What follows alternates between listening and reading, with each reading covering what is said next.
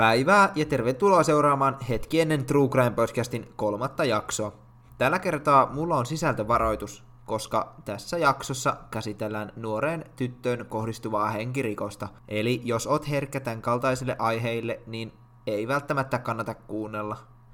Mennään tapaukseen. Jakso kolme. Walker County Jane Doe. Illalla viimeinen päivä lokakuuta vuonna tuhatyhdeksänsataakahdeksankymmentä nuori tyttö saapuu Texasin Huntsvilleen. Tämä tuntematon tyttö liikkuu yksin ja pyytää tuntemattomilta ihmisiltä neuvoja siitä, miten päästä kohteeseen nimeltään Ellis Prison Farm. Monet alueen asukkaat ovat kertoneet, että näkivät nuoren tytön eri alueilla pyytämässä reittiohjeita. Tyttö oli kertonut joillekin tuntemattomille olevansa kotoisin Rockportin kaupungista Texasista, eli hän olisi ollut noin neljäsataaviisikymmentä kilometrin päässä kotoaan. Tyttö menee paikalliseen ravintolaan kyselemään apua tämän ravintolan työntekijöiltä. Lopulta yksi työntekijöistä pystyy piirtämään kartalle ajo-ohjeet Ellis Prison Farmille. Tyttö kertoi heille, että yksi hänen ystävä odottaa häntä kyseisessä paikassa. Ravintolan työntekijät miettivät yhdessä, että olisiko tyttö jonkinlainen kotoaan karannut teini, mutta kysyessään hänen ikäänsä tähän liittyen hän vastaa olevansa yhdeksäntoistavuotias. Työntekijät eivät tätä niele ja pyytävät tyttöä palaamaan kotiinsa, johon hän vastaa, ketä kiinnostaa. Ravintolassa asioinnin jälkeen tyttö poistuu paikalta. Monet silminnäkijät, jotka ovat kuuleman nykyaikana jo kuolleet, kertoivat, että tytöllä oli päällään siniset farkut sekä likainen keltainen villapaita, jonka päällä oli valkoinen neulepusero sekä jalassaan punaiset nahkaremmilliset korkokengät. Mainittavan arvoista on se, että tämän äskeisen mainitun ravintolan vieressä oli jonkinlainen rekkaa ajavien ihmisten levähdyspaikka sekä lähettyvillä kulki valtatie neljäkymmentäviisi. Pituutta tällä tiellä on noin neljäsataaviisikymmentäkahdeksan kilometriä. Tytön poistuessa ravintolasta on tämä viimeinen havainto hänestä elossa. Eli mikä on tämä Ellis Prison Farm, mihin tyttö oli menossa? Mä löysin paikasta jonkin verran tietoa ja käsitin sen olevan jonkinlainen vankila, missä vangit myös tekevät pakkotyötä maanviljelyn parissa. Tämä paikka, mihin tyttö oli menossa, perustettiin vuonna tuhatyhdeksänsataakuusikymmentäviisi ja oli ainakin tuohon aikaan tunnettu hyvin kurinalaisista menetelmistään. Marraskuun ensimmäinen päivä, eli seuraavana päivänä valtatie neljäkymmentäviisi varrelta löytyy alaston nuoren naisen ruumis. Tietä kulkenut ihminen huomaa ruumiin ja soittaa paikalliselle seriffille noin kello yhdeksän kaksikymmentä aamulla. Tutkijat saapuvat nopeasti paikalle ja päällepäin pystyvät jo arvioimaan, että tytölle on tehty raakaa seksuaalista väkivaltaa sekä hänet on murhattu luultavasti kuristamalla, jonka jälkeen hänet on hylätty valtatie neljäkymmentäviisi varteen. Viranomaiset eivät tienneet, kuka uhri oli. Uhrille tehtiin lopulta ruumiin avaus ja se toi esille seuraavat faktat. Hän oli noin viisikymmentäkiloinen, häntä on kuvailtu niin sanotusti hyvin ravituksi, eli hän on asunut paikassa, jossa sai säännöllisesti ruokaa. Hänen silmänsä olivat pähkinän ruskeat, tytön hiukset olivat noin kaksikymmentäviisi senttiä pitkät sekä niiden väri oli vaalean ruskea. Vainajan kynnet olivat paljaat, mutta hänen varpaan kynteensä olivat maalattu vaaleanpunaiseksi. Tytöllä oli myös pieni arpi oikean silmäkulmansa vieressä. Tytön yleinen terveydentila oli täysin normaali. Hänen hampaansa olivat esimerkiksi hyvin hoidetut. Tutkijat arvelivat jo näiden tietojen perusteella tytön tulevan keskiluokkaisesta ja hyvin normaalista amerikkalaisesta perheestä. Kun alettiin varmistaa tytön kuolinsyytä, tultiin siihen tulokseen, että tyttö oli kuristettu kuoliaksi hänen omilla sukkahousuillaan, sekä tyttöä oli käytetty hyväksi jollain suurella tylpällä esineellä. Mä en todellakaan halua mennä tässä aiheessa yhtään enempää yksityiskohtiin, nimittäin se, mitä mä löysin netistä tämän tapauksen seksuaalisesta väkivallasta, oli hyvin häiriintynyttä ja päätän olla kertomatta siitä yhtään sen enempää. Mainittavaa oli myös se, että ennen kuolemaa tyttö oli pahoinpidelty todella pahasti. Esimerkiksi ruumiilla oli näkyvillä hyvin paljon isoja mustelmia ympäri kehoa. Erityisesti hänen silmäluomensa sekä huulet olivat täysin turvonneet iskujen seurauksena. En löytänyt tietoa siitä, millä tyttöä oli luultavasti hakattu. Tytön oikeassa olkapäässä oli myös syvä ja näkyvä puremajälki, josta oli tullut runsaasti verta. Koska tytön vanhempia tai muitakaan sukulaisia ei tiedetty, oli tyttö haudattava kaikkien tutkimuksien jälkeen kuudestoista tammikuuta vuonna tuhatyhdeksänsataakahdeksankymmentäyksi. Hänet päätettiin haudata Huntsvilleen, missä hänen kuolemansakin oli tapahtunut, eli tytön hauta sijaitsee Oakwood-nimisellä hautausmaalla. Kun tytön hautajaiset pidettiin, ajateltiin, että olisi hyvä, että ne olisivat avoarkkuhautajaiset, jota tuntemattomatkin ihmiset pystyisivät käydä katsomassa tyttöä tullessaan hautajaisiin, ja ehkä joku sukulainen sattuisi paikalle. Näin ei kuitenkaan käynyt, ja kukaan ei tunnistanut tyttöä hautajaisten aikana. Yhtiö nimeltään Morris Memorials lahjoitti hautakiven tytön haudalle, jossa luki seuraavasti: tuntematon valkoinen nainen, kuollut ensimmäinen marraskuuta vuonna tuhatyhdeksänsataakahdeksankymmentä. Mun mielestä todella hieno ele tätä yritykseltä lahjoittaa tuntemattomalle ihmiselle hautakivi.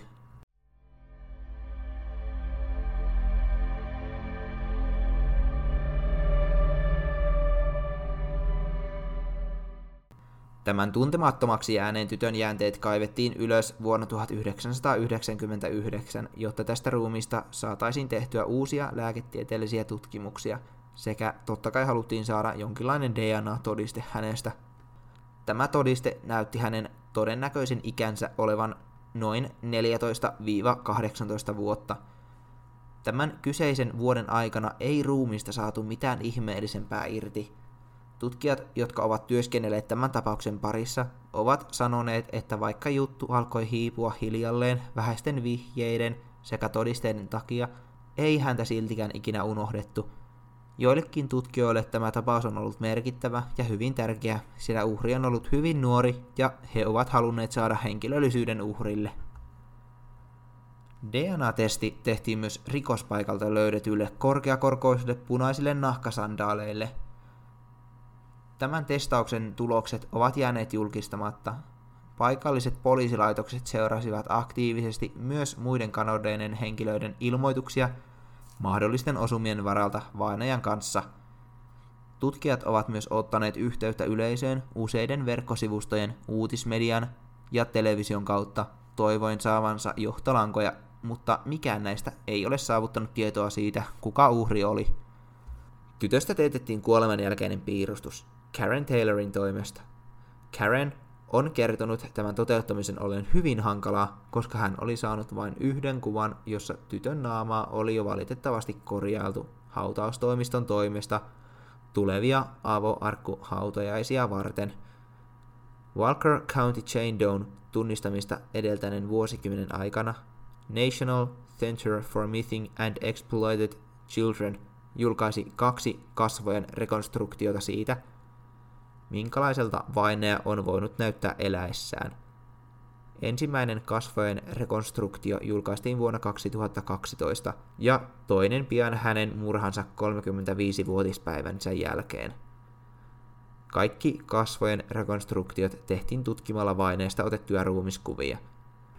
Vuonna kaksituhattaviisitoista yleisen tietoisuuteen tuli valokuva henkilöstä nimeltä Kathleen tai Kathleen Kulla, noin neljätoistavuotiaasta tytöstä, jonka pituus oli noin sata kuusikymmentäkaksi senttiä. Tyttö oli kertonut olevansa Corpus Christistä, Texasista. Tämän henkilön fyysiset ominaisuudet vastasivat paljolti valtatien varresta löytynyttä tyttöä. Nyt on mielessä varmastikin kysymys, että miten kuva, missä piti olla valtatien varressa löytynyt tyttö, tuli julki.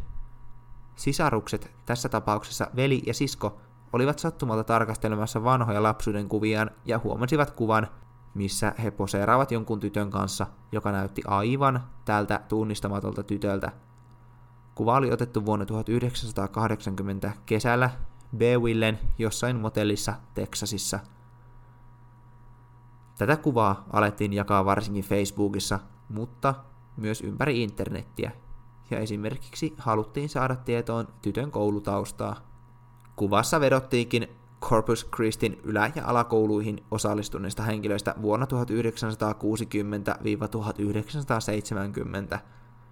Kuvasta on yritetty päätellä tämän tytön syntymäikä ja tultu siihen tulokseen, että syntymävuosi olisi saattanut olla vuosi tuhatyhdeksänsataakuusikymmentäkuusi. Tämä ei kummiskaan ole varmaa tietoa. Tästä tunnistusyrityksestä ei ollut hyötyä ainakaan lähteiden perusteella, mitä mä löysin netistä. Kun tyttö löydettiin kuolleena valtatien varrelta, ensimmäisten kysymysten parissa varmasti oli, että kuka oli mahdollisesti murhannut tytön. Varmaa tietoa vaikka esimerkiksi tekijän nimestä ei tiedetä, mutta tutkijat ovat ajatelleet, että kyseinen henkirikoksen tekijä olisi voinut olla nainen miehen sijaan. Monissa tapauksissa, jos satunnainen tyttö raiskataan ja sen jälkeen tapetaan, on kyseessä mitä luultavimmin tekijänä mies. Tätä faktaa horjutti se väite, että uhrista tai sen lähettyviltä ei löytynyt yhtään mitään jälkiä siemennesteestä. Tämän löytyminen olisi yleistä tällaisissa tapauksissa.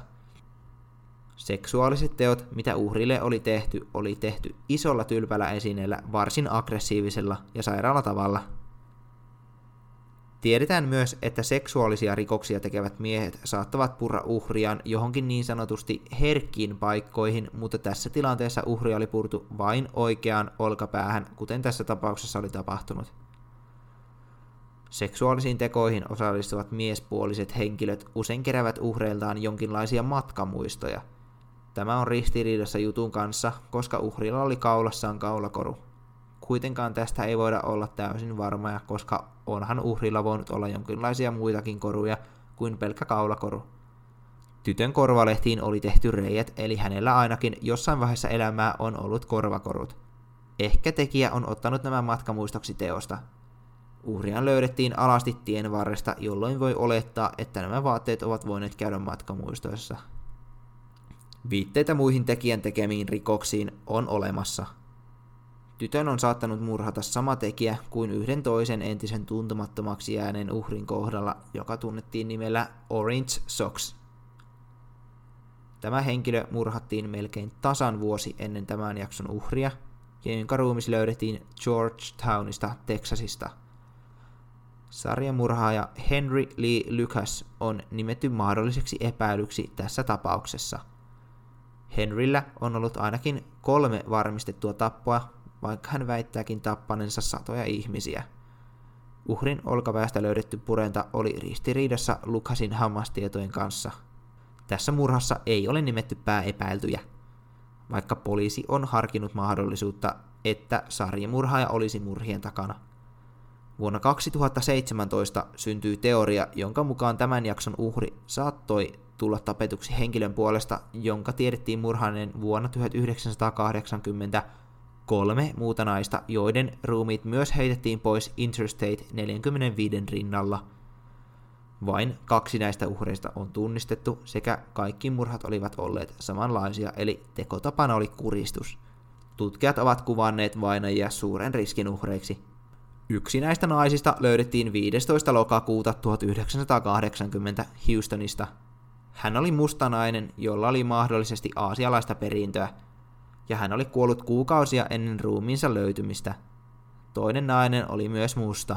Hänen ruumiinsa löydettiin sillan alta Houstonista joulukuussa tuhatyhdeksänsataakahdeksankymmentä. Hän oli murhahetkellä kuusitoista–kaksikymmentäkuusi-vuotias. Ruumiista otettujen näytteiden avulla paikkakunnan sheriffi pystyi tekemään yhteistyötä Otram Incorporatedin kanssa yrittääkseen tunnistaa Walker County Jane Doe geneettisen sukututkimuksen avulla. Kun tutkimukset alkoivat, yritettiin tytön D N A:ta saada kerättyä poliisin normaaleilla tavoilla, tässä onnistumatta.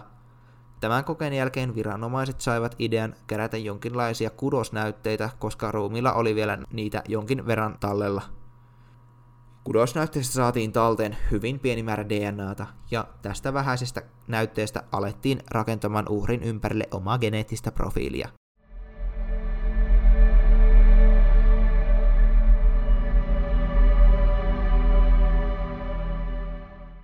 Tätä näytettä testattiin vuonna kaksituhattakaksikymmentäyksi.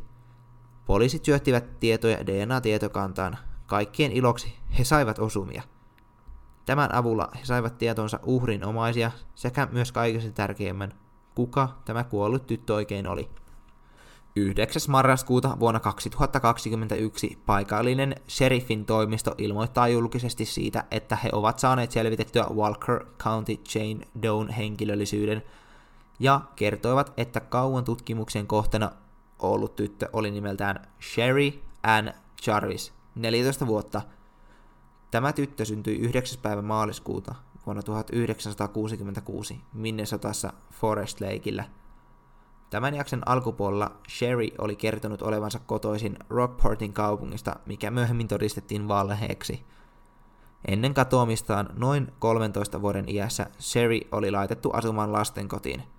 Jos mä nyt ihan oikein ymmärsin, niin syy tälle oli se, että Sherry ei käynyt koulussa riittävän usein, vaan lintsasi. Pian sen jälkeen, kun Sherry oli täyttänyt neljätoista vuotta, hän karkasi lastenkodistaan. Tämän jälkeen Sherryn liikkeestä ei ole aivan täyttä varmuutta, mutta elokuussa vuonna tuhatyhdeksänsataakahdeksankymmentä hän lähettää äidilleen kirjeen Denveristä, eli noin tuhatviisisataa kilometrin päässä kotiseudultaan. Tässä kirjeessä luki kutakuinkin sellaista, että Sherry oli hyvin tyytymätön siihen, että hän joutui asumaan lastenkodissa, eikä pitänyt siitä. Hän kumminkin kirjeen lopussa kertoi, että aikoo kyllä palata kotiinsa vielä. Sherryn perhe on myöhemmin kertonut, että he jopa palkkasivat yksityisetsiviä etsimään Sherryä. Nämä eivät siinä kummiskaan onnistuneet. Sherryn vielä jotkut elossa olevat läheiset antoivat julkisen lausunnon. Siinä luki seuraavaa. Haluamme osoittaa vilpittömät kiitoksemme etsivät Thomas Wienille ja kaikille yhteistyössä toimiville virastoille ja henkilöille, jotka ovat osallistuneet Sherry Ann Jarvisin jäänteiden tunnistamiseen. Haluamme myös ilmaista kiitollisuutemme Morris Memorialsille Sherryn hautakiven lahjoituksesta ja kaikille ihmisille, jotka ovat vierailleet hänen hautapaikallaan vuosien varrella. Menetimme Sherryn neljäkymmentäyksi vuotta sitten. Otimme yhteyttä pelastusarmeijaan ja palkkasimme yksityisetsiviä yrittääksemme paikantaa hänet, mutta turhaan. Edellä mainittujen ihmisten omistautuminen johti tapaamiseemme Sherryn kanssa ja tarjosi kauan odotetut vaikkakin kipeät vastaukset kysymyksiimme hänen olinpaikastaan. Sherry Ann Jarvis oli tytär, sisko, serkku ja tyttären tytär. Hän rakasti lapsia, eläimiä ja ratsastusta. Sherry ei koskaan palannut kotiimme, kuten hän lupasi kirjeessään, jonka saimme häneltä pian hänen lähtönsä jälkeen. Häneltä riistettiin niin monet elämänkokemukset tämän tragedian seurauksena. Häneltä evättiin mahdollisuus kokea romantiikkaa ja rakkautta, avioliiton autuutta, menetyksen sydänsurua ja tuskaa, puhdasta iloa lasten saamisesta tai vanhenemisesta. Vanhempamme kuolivat, eivät he koskaan saaneet tietää, mitä hänelle tapahtui. Olemme oikeastaan kiitollisia siitä, että heidän ei koskaan tarvinnut tietää hänen kuolemansa olleen niin julma. Saamme jonkin verran lohtua, kun tiedämme, että hänet on tunnistettu ja missä hän sijaitsee, jotta voimme osoittaa kunnioituksemme hänen viimeisellä leposijallaan. Tuemme edelleen niitä, jotka etsivät hänen tappajansa, koska hän ei ansainnut tällaista kuolemaa. Rakastamme ja kaipaamme Sherryä kovasti. Olet nyt isän ja äidin kanssa, Sherry. Lepää rauhassa. Jos joku haluaa tietää mun teoriat siitä, että minkä takia tämä tyttö olisi halunnut päästä Ellis Prison Farmille, on mun puolelta ehkä se, että tyttö olisi tuntenut jonkin kyseisestä vankilasta ja olisi halunnut mennä tapaamaan häntä. Tosin vaikea lähteä heittämään mitään teorioita, netissäkään ei juuri löytynyt tietoa siitä, ja en kyllä ihmettelekään, koska se, että Sherry tunnistettiin, niin siitä ei ole hirveän kauaa, jonka vuoksi netissä ihmiset eivät välttämättä ole kerenneet teorisoida tapausta, kuten vaikka semmoisia tapauksia, jotka on tapahtunut vuosia sitten. Kiitos kun kuuntelit jakson. Mua voi käydä seuraamassa Instagramissa nimimerkillä Hetki Ennen TrueCrime Podcast. Sinne voi antaa myös omia jaksoehdotuksia, ja ehkä mä teen vaikka just sun ehdotuksesta oman jakson. Ei muuta kuin ensi kertaan.